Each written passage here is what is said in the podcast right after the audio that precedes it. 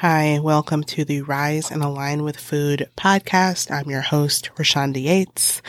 And today we're going to be talking about one of the biggest mistakes that I myself made when trying to break free from binge eating and what I see my students um, working through, what I help my students to overcome when it comes to stopping the eating when you want to stop eating.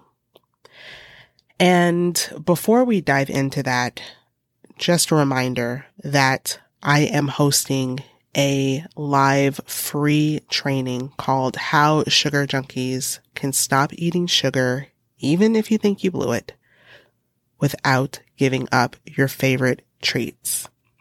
So to join me live for this event, go to RashondaYates.com slash EWB live or DM the word training to me on Instagram at Rashonda Yates. I want to share from my own story again on just this mistake that I made for so long that you may be um, experiencing in your life right now when it comes to trying to stop eating. And, you know, something that was, that has been a buzzword for, uh, not a buzzword, but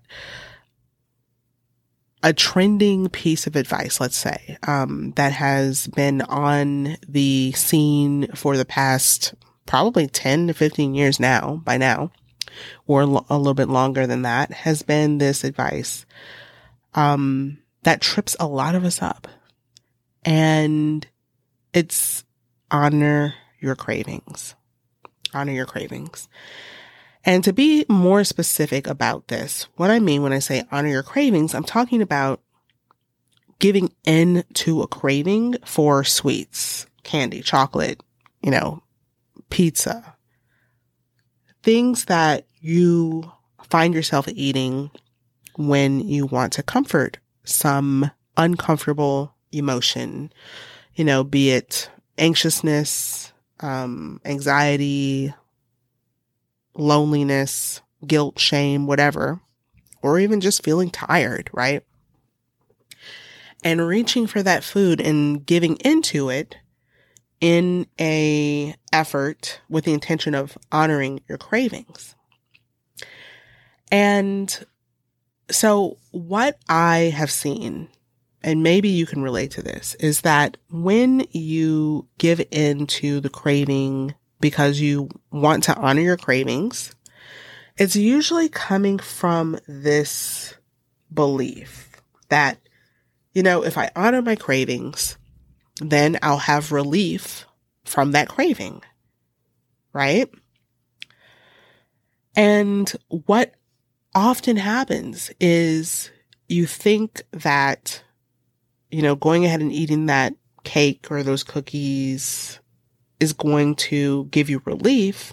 And, you know, it might give you temporary relief from the mental drain of like trying to resist that food. But what happens is when, when this happens, oftentimes you end up feeling guilt, you end up feeling shame, or you end up feeling anxious about the potential of gaining weight. And there's a reason for this. But what I've discovered in my own life and in working with students is that those who thrive in the relationship with food make one crucial shift. They shift from eating what they crave to honoring the executive functioning of their higher brain. So instead of honoring the craving, you're honoring that long term planning part of yourself that wants what is truly best for you. That part of yourself that in the light of day knows that eating an entire sleeve of Oreos isn't what's best for you. And so what, why is this a quote unquote mistake. And when I talk about mistakes, remember, this is never um, intended to, for you to feel guilty or ashamed or feel like you're doing something bad or wrong. it's intended to shine a light on a potential blind spot, something that I didn't used to be able to see that, you know, hindsight is 2020, right? So now that I have made that mistake myself, you know, and gotten myself past that mistake, now I can help other people by pointing it out and helping them to stop making that particular mistake faster than I made it for myself. So why is this a mistake? And in order to really point out why this is a mistake, there's something that, um, I need to remind you of if you know of it, or if you've never heard of this before, explain it to you, you know, so that you can understand why.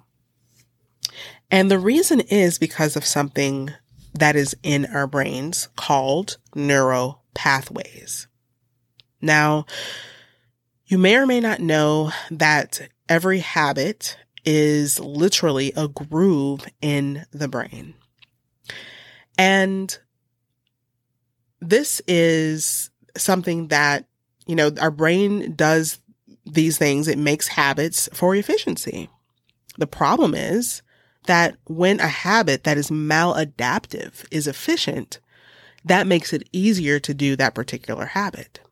So you're probably starting to realize that every time you honor the craving, you're actually reinforcing a habit you're deepening reinforcing that pathway in your brain. So, you know, think back to when you were a kid and you would, you know, wander in nature and you would want to get through a big field, you would go to the the path that has already been traversed by probably hundreds or thousands of kids before you, right?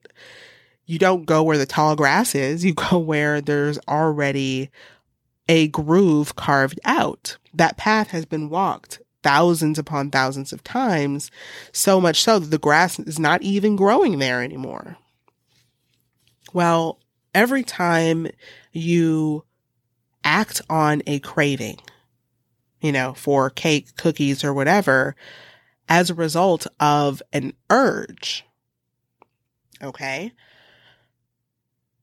you are actually reinforcing that groove in your brain, making it easier to do that. And that's why a lot of times we'll have this um this um feeling like, "Oh my god, once I start, I can't stop." That's your brain at work. So